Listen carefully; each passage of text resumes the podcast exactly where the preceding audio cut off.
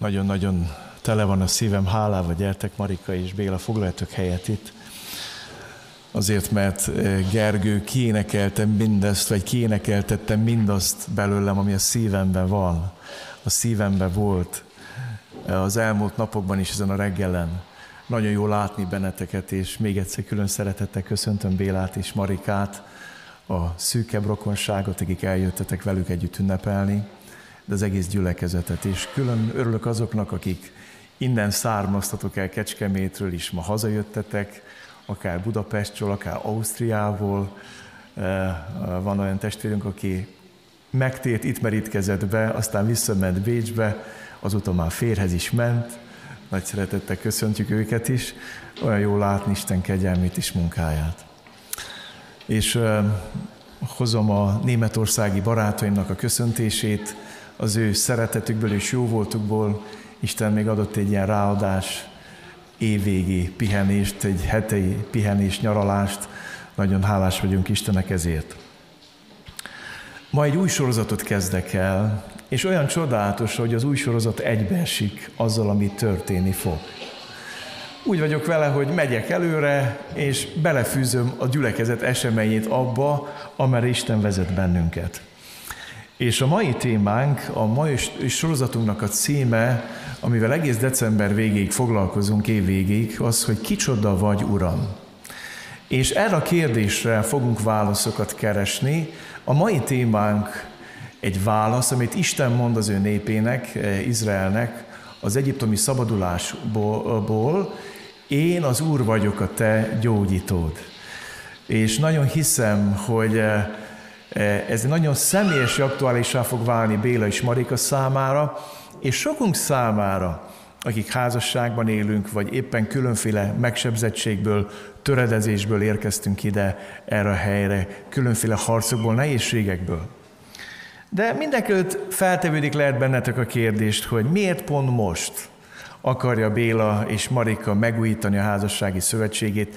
Hát miért nem lehetett 7 évvel ezelőtt, amikor 40 éves évfordulójuk volt?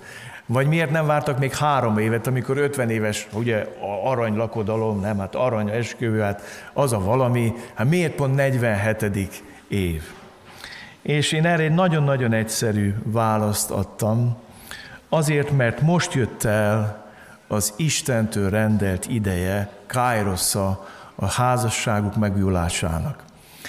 Hadd mondjam nektek, hogy Isten nem igazítja az óráját a mi programjainkhoz. A Bibliában mindig azt látom, hogy Istennek van egy órája, és azt kéri tőlünk, hogy mi igazítsuk a mi életünket az ő órájához. Ez valahogy így szól az Ószövetségben, ma, ha az ő szavát halljátok, meg ne keményítsétek a szíveteket. Isten óráján a ma az igen-igen fontos. A ma az Isten kájrossza, az Istentől rendelt idő. És azt mondta Béla és Marika, hogy mi nem várjuk meg az 50 éves házassági folyéforlót, bennünket az elmúlt egy évben Isten nagyon komolyan kézbe vett, elkezdett rajtunk dolgozni, elkezdett megtisztítani, elkezdte kitakarítani a házasságunkat, a kapcsolatunkat abból a sok nyomorúságból, amit felhalmoztunk, és nem tudunk várni az 50 éves évfordulóig. Tehát vannak vannak Istentől rendelt idők. De majd erről szólnak ők a tanúságtételükben. És mint mondtam, ez a kérdéssel indítjuk, ma szeretném bevezetni ezt a sorozatot, kicsoda vagy Uram? Az év végéig erre a kérdésre szeretne Isten válaszolni nekünk. Hadd mondjam nektek, nem mi keressük a választ erre. A kicsoda vagy Uram, az egy személyes kérdés, ami kiszakadt valakinek a lelkéből, és erre Isten szeretne válaszolni. Nem elméleti, hanem gyakorlati húsba vágó válaszokat szeretné adni. Isten szeretné kijelenteni nekünk magát úgy, ahogy eddig még nem tehette. Tehát az egyik célnek a sorozatnak, hogy Isten szeretne bemutatkozni neked úgy, ahogy még eddig nem mutatkozott be, de van egy másik célja, szeretne kigyógyítani a szellemi demenciából. Lehet, hogy valamikor átéltél Istenből valamit, és az élet gondjai terhei maguk alá temették. Olyan nehézségek értek az életbe, hogy azt, hogy valamikor az Isten téged meggyógyított, megújított, megtértél, újjászülettél, az élet kívásai, talán éppen a házasságot problémái, kapcsolatbeli problémák maguk alá temették minden nagy szemétdomb, azt az Isten élményt. És hogy mondjam, gyökerestől kiirtották még az emlékét is annak, hogy mondjuk Isten a te gyógyítód. Tehát amikor azt a kérdést tesszük fel, hogy kicsoda vagy Uram, akkor Istennek az egyik cél, hogy megmutassa magát nekünk úgy, hogy még nem tette, a másik pedig, hogy emlékeztessen arra, hogy valamikor kijelentette magát nekünk azon a formában, de mi azt elfelejtettük. És ezért vagyunk megkeseredve, ezért vagyunk megfásulva. Ki tette fel először ezt a kérdést a Bibliában? Pálapostól, amikor bizonyságot tesz a megtéréséről, akkor elmondja megtérésének a történetét a zsidó testvéreinek, és akkor elmondja Damaszkuszi történetét. Tehát ezt az kérdést Saul, a későbbi Pálapostól tette fel Jézus Krisztusnak a Damaszkuszi úton, akkor, amikor megvakult, leesett a lováról, egy nagyon-nagyon nagy nehéz helyzetbe került, egy krízisbe került az élete, és akkor két kérdést tett fel. Kicsoda vagy, Uram? Az újfolytás szerint ki vagy, Uram? És a másik kérdést, amit utána föltett, mit tegyek, Uram, vagy mit akarsz, hogy cselekedjem? Ki volt ez a Saul? Egy teológiailag magasan képzett farizeus, aki Gamállel rabbi lábánál részesült képzésben. Hadd mondjam nektek, Saulnak óriási elméleti ismerete volt Istenről, és rengeteg válasza volt arra, hogy kicsoda Isten. Az is mondhatnám nektek, hogy Pál megtérés előtt farizós korában nagyon könnyen fel tudta mondani a leckét. És el kell mondjam nektek, hogy nagyon sokszor nekünk keresztjéneknek is Hamarabb nő a fejünk, mint a szívünk. Hamarabb sajátítunk el Istenről elméleti ismereteket, mint ahogy megtapasztalnánk őt az életünkbe. De Isten mindig tapasztalatok útján húsba vágó kölcsönhatásban akarja kijelenteni magát nekem is neked, és nagyon sokszor az elméleti ismeretünk sokkal előrébb jár, mint a tapasztalati. Úgy is mondhatnám, hogy a szívünk lass, messze kullog az eszünk után. Mondok nektek néhány ilyen dolgot. Megtanultuk azt, hogy Isten, Szent Háromság, Isten, Atya, Fiú, Szentlélek. Ez egy szép teológiai igazság, és igaz. Meg lehet vallani. El tudjuk mondani, hiszek egyet. El tudjuk mondani, hogy Isten mindenható. El tudjuk mondani, hogy Isten szent, igazságos, Isten szeret. El tudjuk azt mondani, hogy Isten szabadító. El tudjuk azt mondani, hogy mindenütt jelen való. És ezek mind ott vannak a fejünkben, mint elméleti igazságok. És Pálapostól pont ilyen volt. Ha megkérdezted hogy kicsoda számára Jahve, napokon át tudott volna neked mesélni arról, hogy mit tanult Istenről Gamaliel lábánál. És volt még valamit, amit Pál nagyon jól tudott megtérése előtt, azt is nagyon jól tudta, hogy Istennek mit kellene tennie, ha pedig nem teszi meg Isten, akkor megteszem én hamar helyette? A, a, az az ember, akinek elméleti ismeretei vannak Istenről, az körülbelül így néz ki, mint Saul megtérés előtt. Hogy van sok elméletünk, fel tudjuk mondani leckét, és a másik, amit nagyon jól tud a meg nem tért ember, nagyon jól tudjuk, hogy Istennek mit kellene csinálni. Ismerős ez? meg is mondjuk neki, hogy mit tegyen, és ha nem teszi, akkor besegítünk neki. Gondoskodunk arról, hogy igen, Uram, én úgy gondolom, ezt neked meg kéne csinálni, ha nem csinálod, majd én teszek róla. Például, Uram, ezt az eretnek keresztény mozgalmat ki kéne írtani. Hát rettenetes. Hát mennyi követővenek a názáreti szélhámosnak, csalónak, Jézus Krisztusnak. Én ezt nem hiszem el. És ott volt István megkövezésekor, vigyázott azok ruhájára, akik megkövezték Istvánt. És Saul úgy gondolta, hogy Istennek ezt, a, ezt, a, ezt az eretnekséget, ezt a fekét a zsidóság lelkéről, amit úgy hívunk, hogy tanítványság, Krisztus követő keresztjének, ezt ki kell takarítani a judaizmus tiszta testéről. És azt mondta, ha nem teszed meg, Uram, kérek én engedélyt a paptól, megteszem én helyetted. Ilyenek vagyunk mi emberek Istentől elszakadtan. Vannak elméleteink Istenről, amiket gyártunk róla. Ebből sok minden igaz, de még mindig csak elmélet. És van egy csomó dolog, amiről mi tudjuk, hogy neki meg kéne tennie, és szeretnénk neki parancsolni. Hozok egy nagyon gyarló bugyuta példát ide nektek. Ha feltennéd a kérdést a gyerekeim, hogy ki vagyok én nekik, én nagyon remélem, hogy nem ezt mondanák. Mike Sáma született 1971. február 17-én Olábaksán. Anya neve I. és Ilona, végzettsége BTL lelkipásztor szak, 183 centi magas, sajnos 94 kiló, büntetet, büntetlen előtt magyar, illetve román kettős állampolgár. Ez mindig az rólam. Értitek? Ez mindig az. De én nagyon remélem, hogy nem ezt mondanák el. Ha, e, ha megkérdeznéd Botondot meg Flórát, hogy mondják meg, hogy ki vagyok én nekik, és ezt mondnak, én sírva fogadnék. Mert felmondanák a leckét, de én nem ez vagyok nekik. Remélem, hogy arról beszélnének, hogy hogyan ismertek meg, milyennek tapasztaltak meg. Attól is könnyre fakadnék, egyszer máskor, de remélem, hogy lenne egy-két dolog, aminek örülnék. hogy, hogy olyat is tudnának mondani, aminek örülnék. Tehát nagyon sokszor vannak elméleteink Istenről, de Isten nem elméletekben lakik. Isten az ön népének tapasztalatokat akar adni. És hadd mondjam nektek, ahogy Saulnak volt damaszkuszi útja, hogy nekünk is van. Saul megtérése őt, őt azt hitte, hogy ismeri az Istent, mint ahogy ma nagyon sokan hiszik, azt hiszik, hogy ismerik az Istent, pontosabban félreismerték az Istent. A másik azt hiszi, hogy én nagyon jól tudom, hogy az Isten mit akar, és meg is tudom neki mondani, hogy ő mit tegyen. Az út elején nagyon jól tudja, kicsoda az Isten, és mit kellene tennie, az út végén beismeri, hogy nem tudom, ki vagy, Uram. És alázattal kérdem tőled, mit kellene nekem tennem. A megtérés mindig itt kezdődik el. Ezzel a két kérdéssel, kicsoda vagy, Uram? Megvalom, Uram, hogy nem ismertelek. Megvalom, Uram, csak elméleteim vannak. Megvalom, Uram, hogy csak hagyományozott hitem van. Megvalom, Uram, hogy csak a szüleim hitében hiszek. Csak abban, amit tanítottak nekem a családba, de ez a hit még nem a sajátom. Ez még nem az enyém. Kicsoda vagy, Uram, nekem. És azt is megvalom, Uram, hogy eddig én akartam neked parancsolni meg akartam mondani, mit csinálj. De most az a kérdésem felét, mondd meg te, hogy mit akarsz, hogy tegyek. Nem ismerlek, és nem parancsolgatok, hanem te parancsolj nekem. És elkezd mondjam nektek, itt fordul meg a kereszténység. Itt fordul meg a gyülekezetek élete, a családok élete, a kapcsolataink itt fordulnak meg.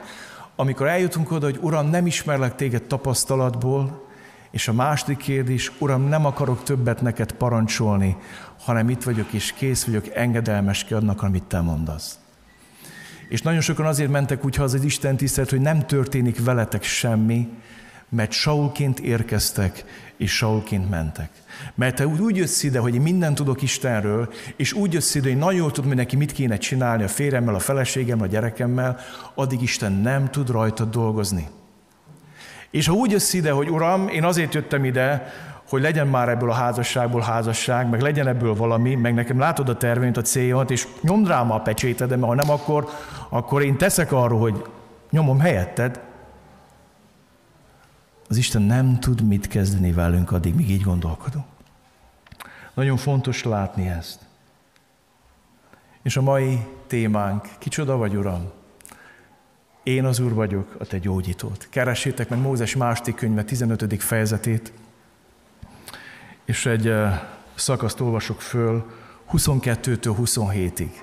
Megkerestétek telefonon, képzétek el, hogy én is oda fejlődtem, majd a telefonon is van Biblia, ráadásul öt fordítás párhuzamosan egymás mellett, nagyon élvezem, az öcsém megkönnyörült rajtam, látva az én digitális bugyutaságomat, de azért még mindig jobban szeretem az analóg Bibliát. Keresd meg Bibliádban, tehát 2 Mózes 15, Mózes második könyve 15. rész, és innen olvassuk fel 22-től 27-ig. Ülve hallgassátok az igét. Ezután útnak indította Mózes Izraelt a vörös tengertől, és Súr pusztája felé vonultak. Már három napja mentek a pusztában, és nem találtak vizet. Megérkeztek Márába, de a márái vizet nem tudták meginni, mert keserű volt. Ezért is nevezték el azt a helyet Márának. Ekkor zugolódni kezdett a nép Mózes ellen, és ezt mondta, mit ígyunk? És most nagyon figyelj, ez, ez lényeges, ez a kulcs a mai igének. Ő pedig az Úrhoz kiáltott segítségért. És az Úr mutatott neki egy fát. Az beledobta vízbe, és édessé vált a víz. Ott adott az Úr rendelkezést és törvényt a népnek, és ott tette próbára őket. Ezt mondta, Ha engedelmesen hallgatsz Istennek, az Úrnak szavára, és azt teszed, amit ő helyesnek lát, figyelsz parancsolataira, és megtartod minden rendelkezését, akkor nem bocsátok rád egyet sem azok közül a bajok közül, amelyeket Egyiptomra bocsátottam, mert én az Úr vagyok, a te gyógyítód. Itt az ma Héberben, hogy Jehova Raffa. Én vagyok a te Jehova Raffád, én az Úr vagyok a te gyógyítód. És nézd meg, mi történik ezután. Azután elérkeztek Élimbe, 12 forrás volt ott, és 70 pálmafa. Ott ütöttek tábort a víz mellett. Ó, Uram, kérlek, jöjj, és beszélj Bélával és Marikával, de beszélj mindannyiunkkal. Vizsgálj meg minket, szólíts meg minket, és tedd ezt az ígét lélek és életé mindannyiunk számára. Amen.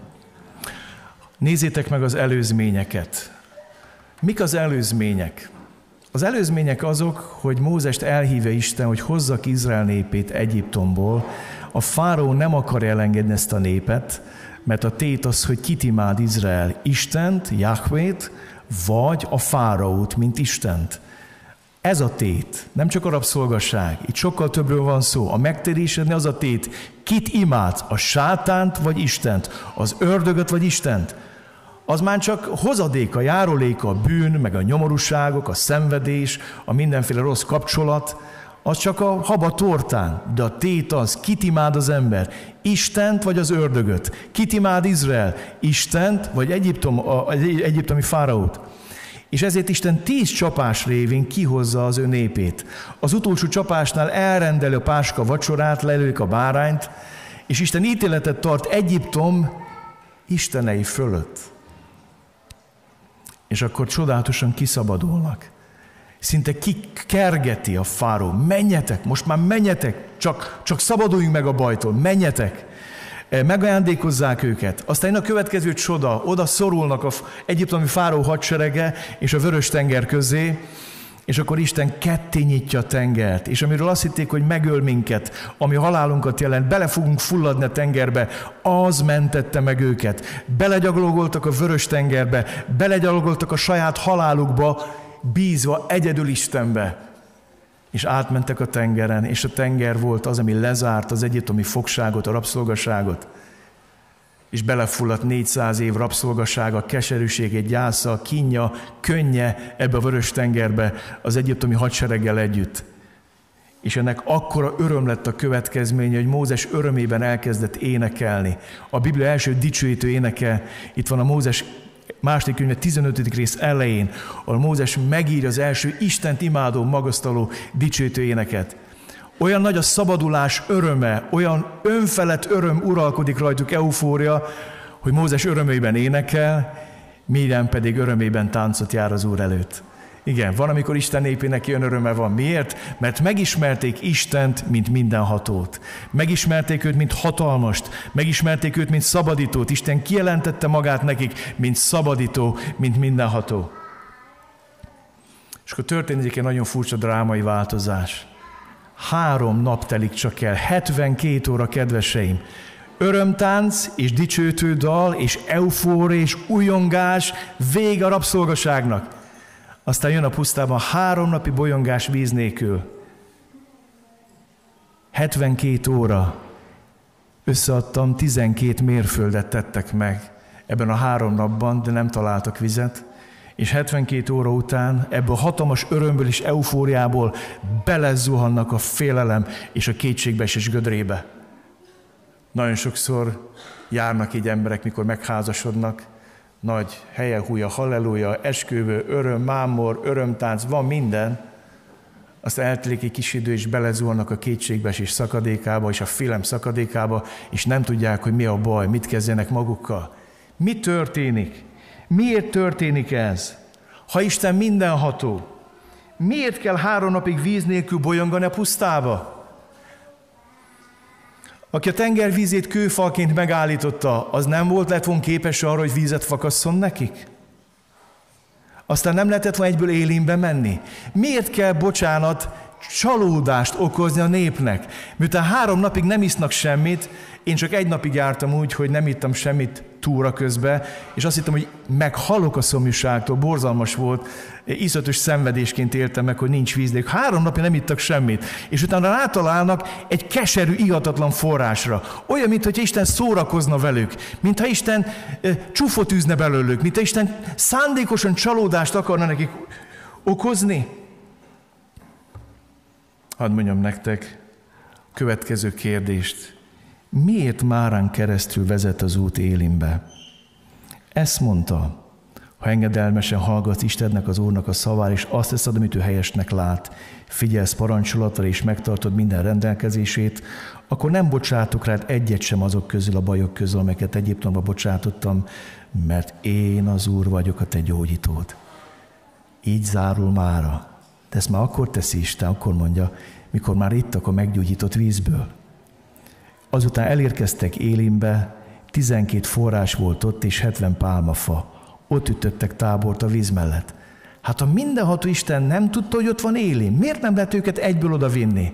Miért kell hagyni, hogy kóboroljanak? Miért kell hagyni, hogy megszomjazzanak? És van ebben az igében egy nagyon érdekes ellenmondás. Isten a vizet gyógyítja meg, mikor Mózes beledobja azt a darab fát, amit Isten mutat neki, és érdekes, hogy mégis azt mondja, én az Úr, nem azt mondja, hogy én az Úr vagyok a vizek gyógyítója. Én tettem Magyarországot fürdő nagy hatalommá, én vagyok az Úr a vizek gyógyítója. Hanem azt mondja Isten, meggyógyította a vizet, és azt mondja, hogy itt többről van szó, mint a víz gyógyításáról. Én az Úr vagyok, a te gyógyítód. Ezt kell nekünk ma megértenünk, hogy mi az összefüggés mára a keserűség vize, és a kesőség romlottsága között, ami ott lakik Izrael szívében. Honnan ered ez a keserűség? Hadd szóljak nektek arról, hogy már a víztükre a szívünkben levő keserűségnek a tükre. Megérkeztek Márába három nap után, el tudom képzelni, hogy az erősebbek rohantak, látták a vizet, három napi szomjúság után rohannak, sprintelnek, hogy csak bírnak, hamar. És akkor látják a többiek, hogy lehajolnak, isszák, és utána eltozzul az arcuk, és kiköpik a vizet. De nem hiszik el, hogy ez nem jó víz, és mennek ők is, és ők is kipróbálják, és mindenki kipróbálja, és mindenki rájön, hogy ihatatlan, keserű, beteg a víz, beteg forrás mára. Szeretném nektek elmondani, hogy mára víztükre az mindig a szívünkben levő keserűségnek a tükre. Ezért mondja Isten, hogy én az Úr vagyok, nem a Mára vizének a gyógyítója, hanem a te gyógyítód, mert Mára csak felfedte azt, hogy mi van a te szívedben. Nézzétek meg, mit mond Isten Mózes 5. könyve 8. részében. Emlékezz vissza az egész útra, amelyen vezetett Isten az Úr a pusztában 40 éven át, hogy megsanyargatva és próbára téve téged, nézd meg, hogy nyilvánvaló legyen, mi van a szívedben megtartod-e Isten parancsolatait, vagy sem. Úgy tűnik, hogy a mindenható Isten, aki képes vizet fakasztani, képes a tengervízét falként megállítani, képes tűzoszlopot, fejlőszlopot adni, csodákat tenni, szándékosan engedi meg, hogy három napig étlen szomjan menjenek, és az is megengedő három nap után egy beteg forrásra találnak, hogy nyilvánvaló legyen, hogy mi van a szívedben. Azt a kérdést tettem fel, már a szintű keserűség, vagy a keserűség romlottsága már a szívben, vagy a vízben? Hadd hozok nektek egy kis magyarázatot ehhez. Ott van ebben a szívben, a megkeserített szívben 400 év rabszolgasága, 400 év könnye, 400 év vályogvetése, 400 év verítéke. Ott van ebben a már a szívben, megkeserített szívben rengeteg veszteség és gyász. Azok, akiket az egyiptomiak megöltek, gyermekeket, akiket belefolytottak a Nilus vizébe, Mózes kivételével, akiket megöltek, kivégeztek, ott van rengeteg keserűség és gyász. Ott van a múltban, ott vannak olyan dolgok, olyan fekélyes dolgok, amik megkeserítik Izraelnek a szívét. Tudjátok, mit tett még mára? A sátraik mind rejteget egy egyiptomi bálványok, a szabadító Isten iránti bízamatlásuk tárgyi bizonyítékai. Izrael úgy jött ki Egyiptom, hogy nagyon sok ilyen házi bálványt hoztak, ami aranyból, ezüstből készült, és hozták azért is, mert értéket képviselt, de úgy voltak vele, van ez a Mózes meg az Istene, de biztos, ami biztos, nem hogyha van nekünk is maszek Istenünk, van egy kis privatizált Istenünk. Ha ne talán ő nem ad vizet, nem ad mannát, majd megyünk a teráfhoz meg, amit hoztunk Egyiptom, majd ott titokban, sutyiban, a sátorban imádgatjuk, aztán valami megoldás csak ad ezek a mankók, amiket oda teszünk Isten mellé. És nagyon sokszor hadd mondjam nektek, hogy a bálványaink nem születnek, hanem átalakulnak. Amikor Mózes 40 napig nem jön le a hegyről, elfogy a nép türelme, és azt mondja, hogy nem tudjuk, hova lett ez a Mózes, adj nekünk Istent! Akkor tudjátok, mi történik Izraellel? Átalakulnak a bálványai, begyűjti a meglevő bálványokat Áron, és beönti borjúvá. A bálványok nem születnek, hanem átalakulnak. Amiket ott dédelgetünk a sátrunk mélyén, és azt mondjuk, hogy Uram, én bízok benned, de azért biztos, ami biztos, azért Mamon Isten azért, hát Uram, a Mamon Isten azért mégiscsak Mamon Isten, nem? Megint bízok benned, Uram, de hát meg a feleségben, meg a házasságban, de azért, hát vannak nekem egy kis privát élvezeteim, amik persze paraziták, meg tönkreteszik a házasságomat, de biztos, ami biztos, én maszek módon bebiztosítom magam örömökkel, meg élvezetekkel. Vannak ilyen kis házi bálványink a sátrunk mélyén, amik azt mutatják, hogy nem bízunk meg, és ez mind a keserűség oka. Aztán a másik keserűség, Isten nem úgy, és nem azt teszi, amit elvárunk tőle. Amikor Mózes megérkezik Egyiptomba, és bejelenti, hogy az Úr küldte őket hozzá, akkor örülnek, jaj, de jó, lenszabadító. De miután bemegy a fáróhoz, és a fáró azt mondja, mit mondtál te Mózes, hogy engedjem el, na nem baj. Eddig kaptak alapanyagot, most majd az alapanyagot is elkészítik, és ugyanannyi vájogot vetnek, és meg háromszozolik Izraelnek a munká egy nap. És oda mennek Mózesre, és azt mondják, nézzen rátok az Isten mert mióta idejöttetek, ellenségé és utálatossá tettetek minket Egyiptom szemébe. Hadd mondjam nektek, ezeket a keserűségeket, csalódásokat, gyászokat, hiányokat, fájdalmakat Izrael mind ott cipelte magában. És hadd mondjam nektek, könnyebb átkelni a vörös tengeren, és könnyebb imádni és táncolni az Úr előtt, mint kigyógyulni a rabszolga lelkületből. Mára az a rabszolga lelkület. Mára nem más, mint rabszolga énünk minden bűnével, csalódásával, keserűségével. Amíg cipeljük ezt az ént, csak idő és körülmények kérdése, hogy mikor és hol bukkan fel újra. Egyetlen megoldás, ha találkozunk Jehova Raffával. Megismerjük Istent, mint gyógyítót. Amen? Ezért vagytok ki, drága Béla és Marika. Lehet azt hitték, hogy úgy prédik, hogy már meg is, el is feledkeztem rólatok. Nem feledkeztem el. Csak mikor itt állok, akkor nem emberekre figyelek, hanem igyekszem őrá figyelni, aki szeretne beszélni hozzánk, mindannyiunkhoz. És hadd mondjam nektek, szükség van valamire, valakire, akitől gyógyul a tükör és a tükörben néző. Ekkor zugolódni kezdett a nép Mózes ellen, és azt mondta, mit ígyunk, ő pedig az Úrhoz kiáltott segítségért, és az Úr mutatott neki egy fát, az beledobta vízbe, és édessé vált a víz.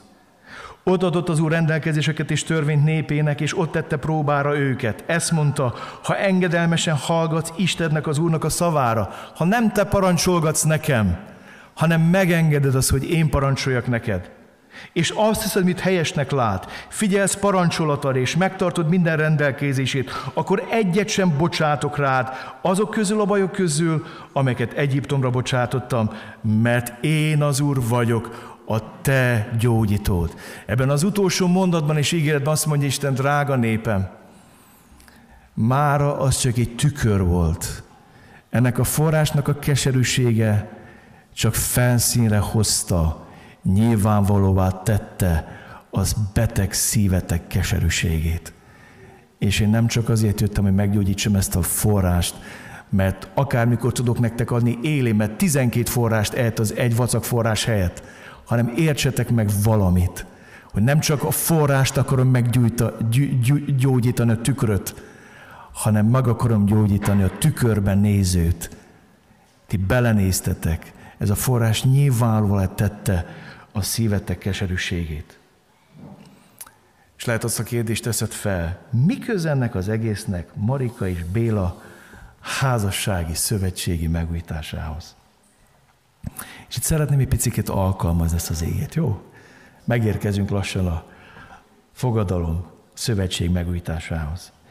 Én úgy hiszem, hogy a házasságban egy életnagyságú vagy embernagyságú tükröt kapunk párunkban, ami egyedülálló módon szembesít bennünket múltbeli sebeinkkel, a bennünk lévő keserűséggel, bűnös, önző természetünkkel. Én még csak 25 vagy majdnem 26 éve élek házasságban, de elmondhatom nektek, hogy a házasság az egyik legkülönlegesebb tükör, amikor kapsz magad mellé egy társat, egy élet, egy embernagyságú tükröt, ami rámutat a múltban elszenvedett sebekre, sérelmekre, fájdalmakra, bűnökre, önzésre. Luther, aki szerzetes volt, és miután a reformációt elindította, megnősült, és azt mondta, hogy a házasság egy sokkal szigorúbb intézmény, mint a szerzetes intézmény. Mert sokkal tökéletesebb, fájdalmasabb és életesebb tükröt tart a gyarlóságaidnak a feleséged, és te a feleségednek, mint a szerzetes társaim. És hadd mondjam nektek, hogy az a nehéz ebben, hogy a házasság egy olyan intézmény, ami nem lehet próbálni. Ide is írtam, a házasság egy olyan ősbemutató, amiről nincsenek próbák, csak főpróba van. Nincs, pontosan nincs főpróba se. Mert élesbe megy minden, ott, ott, ott, ott ősbemutató van. És nem úgy működik, hogy rá lehet erre kész. Nem, nem lehet rákészülni, mert előtte csak azt tapasztaltad, hogy milyen gyereknek lenni. Hogy van apám meg anyám. Milyen az, hogy van édesapám, édesem. Előtte csak azt tapasztaltad, hogy van testvérem. De azt nem tapasztaltad meg, hogy milyen, hogyha van férjet és feleséget. Itt élesbe megy minden. És azt mondja, hogy világ, élesbe megy, sok főpróbát kell tartani. Hollywoodi szindróma. Aztán lehet egy, kettő, három, négy, öt, hat, hét, nyolc, kilenc, tíz. Lehet próbálgatni. És örök csecsemő maradsz. Örök infantilis maradsz, ha nem vagy kész belenézni a tükörbe. És hadd mondjam nektek, férünk, feleségünk nem, nem a szülőnk és nem a testvérünk. Nincs korábbi tapasztalat, amihez tudnánk nyúlni. És hadd nektek arról, hogy hogyan válnak számunkra tükörré házastársunk és gyermekeink. Nagyon sokszor a párkapcsolat, a házasság az a legmélyebb kapcsolat a világon. Azt mondja, az igő, lesznek ketten egy testé. Az anya-gyerek kapcsolat soha olyan mély, mint a házasság. Ezt jegyezzétek meg. És ha jót akartok a gyereketeknek, tartsatok be ezt a sorrendet. Drága anyukák, akik rá vagytok cuppan vagy gyerekeitekre, és elhanyagoljátok a férjeteket, jegyezzetek meg valamit. Még az anya-gyerek kapcsolat se lehet olyan szoros és mély, mint a férfeleség kapcsolat. Mert az anya-gyerek kapcsolatban kett, egy lesz kettő, de a férfeleség kapcsolatban két testből lesz egy. És ezért van az, hogy előhív dolgokat. Az én életemben is.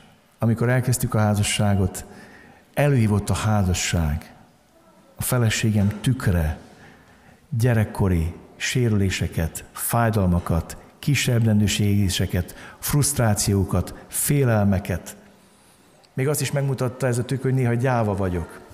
Kolozsváron laktunk, és gyülekezetnek nem volt pénze befejezni az építkezést, úgyhogy a pásztor lakás felett is, meg alatt is fújt a szél, és akkor egy alapítványnak megengedtük, hogy befejez az építkezést, és ott lakjon, mit tudom én, 7-8 évig felettünk laktak.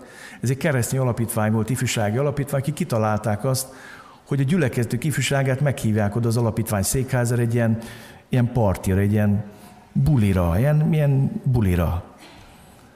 És akkor éjjel mondták, hogy jó, ők keresztények, ők hívők, olyan szépen, diszkréten fognak szórakozni, nem lesz hangos zene.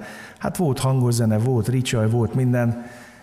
És mit csinál a bátor Mike Sámel, aki a, pász, a szószék mögött nagyon bátor?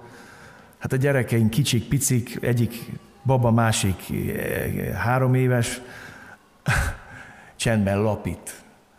Hát az öcsém az nem lapított, az fölment, nem köszönték meg, amit kaptak tőle, Megmondta nekik, hogy szerintetek elmenitek a saját gyülekezetek pásztora felett ilyen dáridót csinálni, értékelni ezt?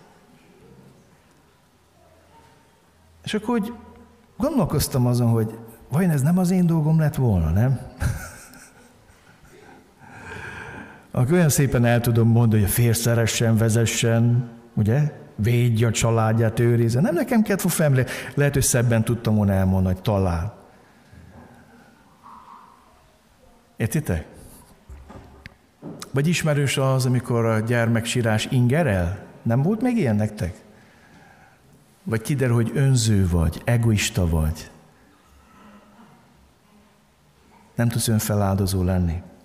Ó, mennyi fajta tükröt tart elénk a házastársunk. És nagyon sokszor gyerekkori sebeket is felhoz az életünkben. David Wilkerson mondja az egyik könyvében, nagyon sokan levelet kapott hívő feleségektől, ők a világból tértek meg nagy mélységekből, akik elmondják, hogy pokol a karácsonyunk. És az egyik asszony leírta, hogy azért pokol a karácsonyuk, mert a férje karácsonykor lehetetlenné válik, elbírhatatlan, elviselhetetlen, minden baja van. Utálja az ajándékozást, és gyűlöli, amikor a feleség ajándékokat vesz. Ahhoz, hogy a lelki gondozás után kiderüljön, amikor kisfiú volt, volt egy alkoholista apja, aki karácsonykor a kukából kihúzott egy játékot, és azt mondta, ne szerzett ajándékot. És a gyerek nem mert elmenni iskolába napokig, mert tudta, hogy arról lesz szó, hogy ki mit kapott ajándékba. És azt mondta, hogy inkább nem megyek el, mert szégyelem az apámat, meg szégyelem az ajándékomat. Kukából kihúzott egy koszos játékot, és adatta nekem ajándékot. Én tudom most, miről beszélek. Béla bátyám tudna nektek szólni az ő gyerekkoráról, meg arról, hogy mi ment keresztül gyerekkorában, és az hogyan fertőzte és keserítette meg a mában a házasságát. És hadd mondjam nektek, amíg nem tapasztalnak, hogy Isten Jehova raffalt egy gyógyítót, addig ezek a régi keserűségek tönkre tudják tenni ma a családodat, a házasságodat és a gyermekeiddel való kapcsolatodat. Amíg meg nem tapasztod Isten Jehova Rafa, hogy ő a gyógyítód, én az Úr vagyok, te gyógyító. És egyszerűen a házasság csak egy tükör, ami felszíne hozza, feldobja, nyilvánvalóan teszi azt, amit cipelsz a lelked mélyén. Aztán sokszor a meg nem bocsátást, a haragot nyilvánvalóan teszi a házasság. Hol volt az Isten? Miért engedte meg, hogy megjön az apám balesetben? Én sokáig haragudtam az Istenre, mert hirtelen vesztettem el az apámat.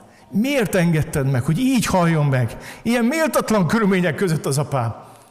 Addig még el nem olvastam Bemerítő János történetét, és megértettem azt, hogy az se volt egy dicsőséges halál, mikor Paráz Norgán lefejeztette Heródes, és megértettem azt, hogy Isten szemében nem az számít, hogy az apám szétlocsant a vasúti sineken, mert nem vette észre, hogy jön a vonat. Megértettem azt, hogy a mennyben van, és Isten nem azt számít, hogy hogy halsz meg, hanem milyen szívvel, és hova jutsz. És annyi mindent cipelünk a múltból, és akkor sokszor visszük ezeket a keserűségeket, és jön a feleség, mint egy tükör, és a gyerek, mint egy tükör, és nem tudod, hogy miért vagy olyan, amilyen vagy. Azért, mert mára az a forrás, ami leleplezi a szívet keserűségét. Felszínre hozza.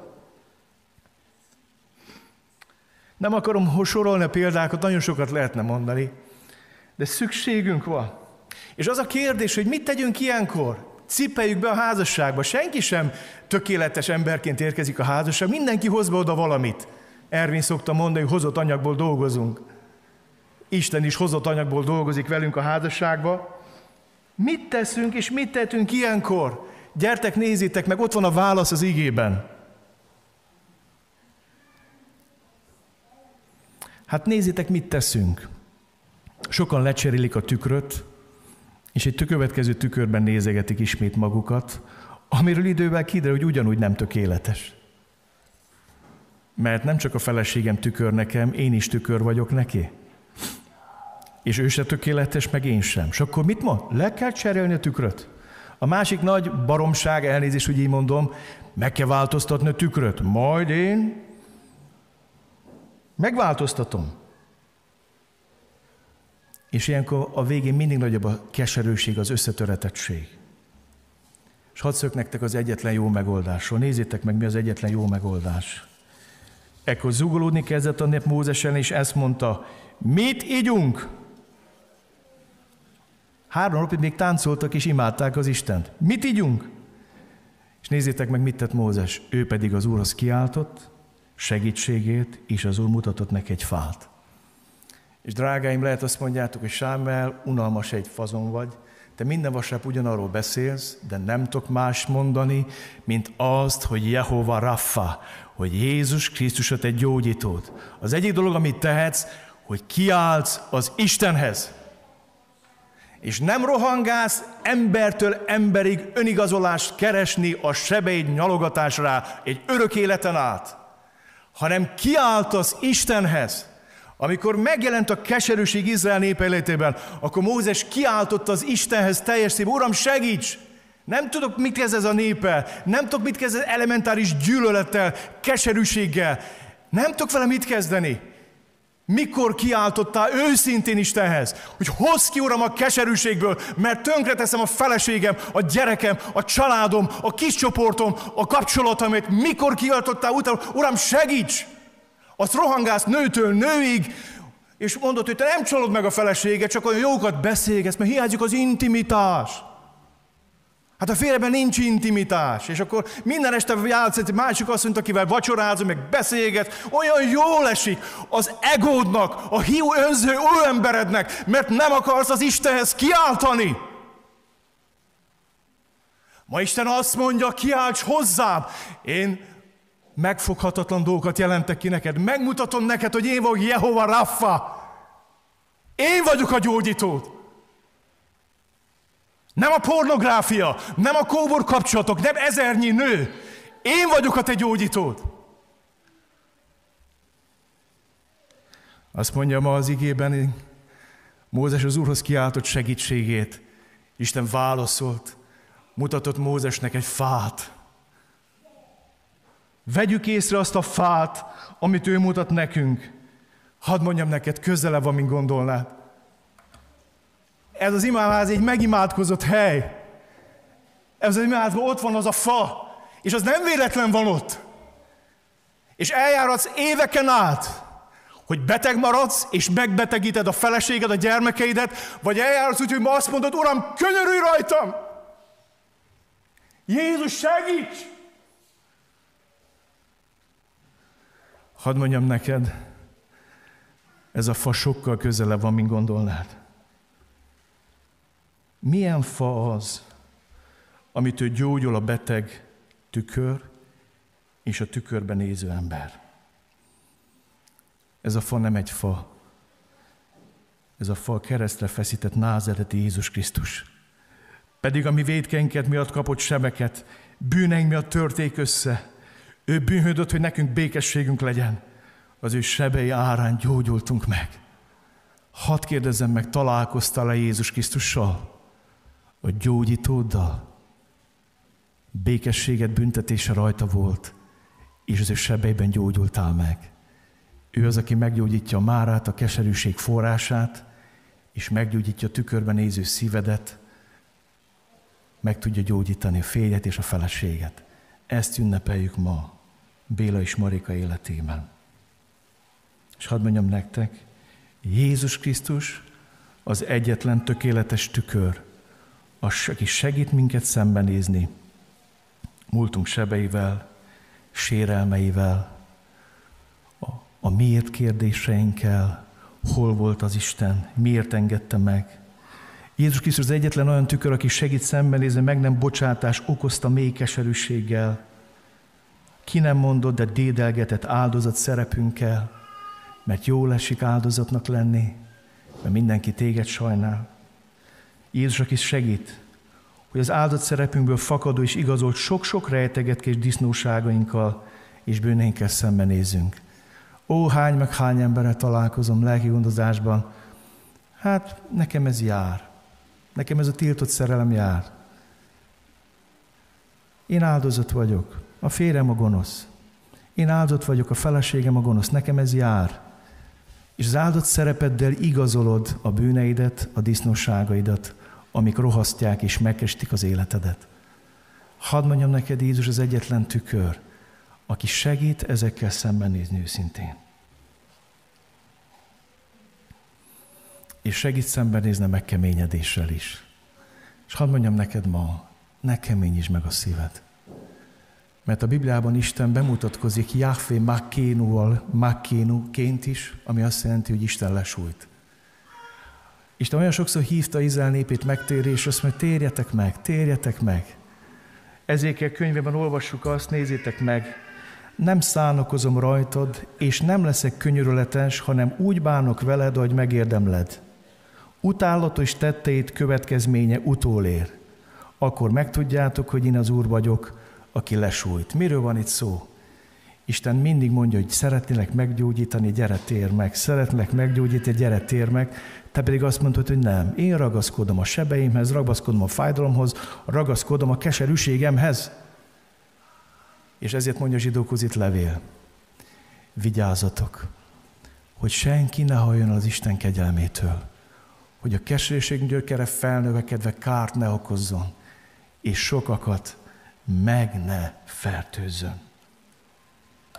Egy kérdéssel fejezem be. Kész lennél ma ebbe a tükörbe belenézni, hogy eljuss Márából Élimbe? Vagy megkeményedsz, és azt mondod, ragaszkodom a keserűségemhez. Mikor azt kérdez Isten Jónástól, Jónás, miért haragszol? Miért haragszol, mint halálig? Nem urvacsorázom, haragszom, és nem is fogok. Haragszom, mint halálig. Ne keményedj meg. Még egyszer kérdezem, kész lennél ma belenézni az egyetlen tökéletes tükörbe, Jézus Krisztusba. Ezt csinálta Béla meg Marika. Nem tudtak mit kezdeni maguk sebeivel, egymás sebeivel, maguk bűneivel, egymás bűneivel, csak tönkretenni tudták egymást. És egyszer felragyogott neki Krisztus. Az egyetlen tökéletes tükör. És azt mondták, segíts rajtunk, Uram. Gyógyítsd meg a házasságunk. Könyörülj rajtunk, Uram. Könyörülj rajtunk, Uram. Megtennéd ezt? Ezután Élimbe érkeztek, 12 forrás volt ott, és 70 pálmafa. Ott ütöttek tábort a víz mellett. Engedd, hogy Jézus Krisztus legyen a te Jehova Raffád. Engedd. Gyere hozzá. Úr Jézus Krisztus, köszönöm, hogy itt vagy. Köszönöm, hogy te sebeidben ma is meg lehet gyógyulni. Köszönöm a te sokféle gyógyításodat, amit én is megéltem. Ó, mennyi fájdalmat, szenvedést okoztam én is. Feleségemnek, gyermekeimnek, a bennem levő keserűség miatt.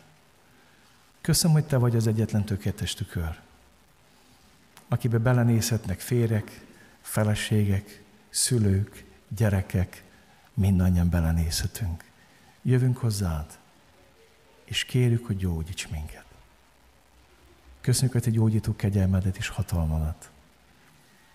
Kérlek mindazokért, akiket ma szíven talált az égéd, hogy legyen igaz, hogy nem tér vissza üresen, hanem gyümölcsöt a te dicsőségedre.